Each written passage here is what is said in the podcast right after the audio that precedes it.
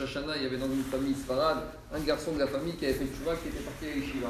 Et donc pour Rosh Hashanah, il est rentré à la maison. Et malheureusement sa famille n'était pas très pratiquante. Et en plus, sort de Rosh c'était, ça tombe un vendredi soir, cette année-là c'était en 5770, il y a après 8 ans, 9 ans. Et la famille, en plus, ils avaient invité d'autres amis, dans la famille, des gens qui n'étaient pas du tout religieux.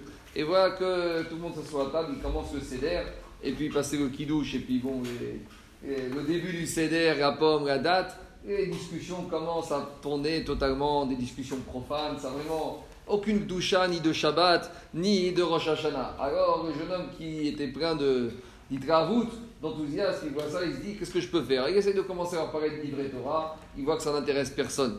Alors il a dit écoutez, vous savez quoi Maintenant on fait des Zmirot Shabbat. Il dit mais Zmirot Shabbat, ça ne nous intéresse pas, on ne connaît pas. il dit qu'est-ce que vous connaissez? Il dit mais il faut se rendre compte que les gens ne connaissent pas grand-chose. Il dit est-ce que vous connaissez les Srichot? Adonai Srichot, Hashem Melech, Hashem Malach ils ont dit oui, bien sûr, ça on connaît, hein, on est, des bons juifs, hein, on va chaque année à Kippour, à Rosh Hashanah. Alors il a dit venez, on prend premier marzorim, on va commencer à faire les Srichot. Et donc, il a commencé à faire vendredi soir, qui était Rosh Hashanah, Rato et Shabbat, ils ont commencé à donner Sichot, Hashem Melech, Yecha Hashem, toutes les chansons que tout le monde connaît bien. Et au moins, comme ça, pendant une demi-heure, ils ont chanté les, Sichot. Après Birkat Amazon, et au moins, il a réussi un temps soit peu l'ambiance du Rosh Hashanah qui tombait vendredi soir cette année-là. Le lendemain matin, l'élève, l'enfant jeune, il été pris de remords. Il a été voir son le Rav lui a dit Est-ce que j'ai bien fait? Il a dit pourtant, c'est une halakha que Yom Tov, on n'a pas le droit de faire la Rosh Hashanah, on ne fait pas les bidouilles, on ne fait pas les skichot, on n'évoque pas les fautes, on n'évoque pas les chataïm qu'on a fait. Et si déjà on est Rosh Hashanah, a fortiori Shabbat, qui tombe Rosh Hashanah, eh, on fait même pas la on fait même pas un certain nombre de choses. Alors, il a dit peut-être que j'ai mal fait, peut-être que j'aurais dû rester dans mon coin, prendre Magmara et bah, laisser. Je suis pas responsable de tout, on n'est pas responsable de tous les problèmes du monde. Alors est-ce que j'ai bien fait ou j'ai mal fait? Il lui a répondu le Rav en hébreu la phrase suivante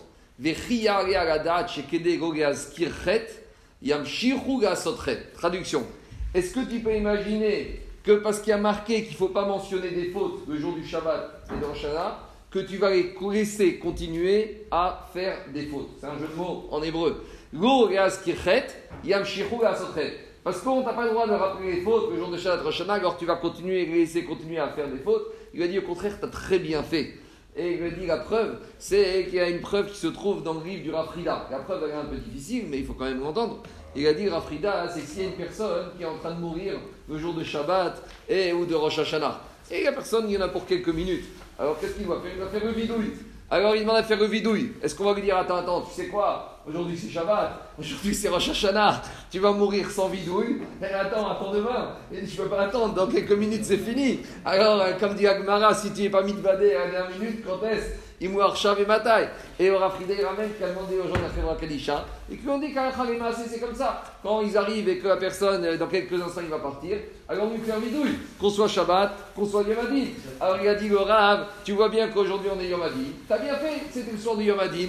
Alors, comme c'est Yomadin, il n'y a pas de problème. Je n'ai pas dit qu'ils vont partir cette nuit-là, je n'ai pas dit qu'ils vont mourir là, mais au moins, tu vas les éviter de continuer à fauter. Pour éviter de fauter, même s'ils doivent mentionner un peu les skichot, même s'ils doivent faire des bakachot que Al-Teracha ne doit pas faire, au moins il vaut mieux sauver la situation et une ambiance un temps soit peu de Shabbat et de Rosh Hashanah en faisant les sirotes. Donc tu peux être tranquille et tu peux pas être tranquille. Tu fait ce qu'il fallait faire dans les familles, c'est comme ça. Alors soit il faut éviter de discuter de Diboukha le soir de Rosh Hashanah, il faut être train de préparer des livrets Torah, des choses intéressantes, des histoires, des macharim, pour essayer de sauver un temps soit peu. C'est sûr que pendant Rosh Hashanah, il y a une yann de raccueillir tout le monde. Même les gens qui sont soignés, il faut les inviter, comme à Pessah il faut les accueillir. Mais il ne faut pas aussi trop de compromission.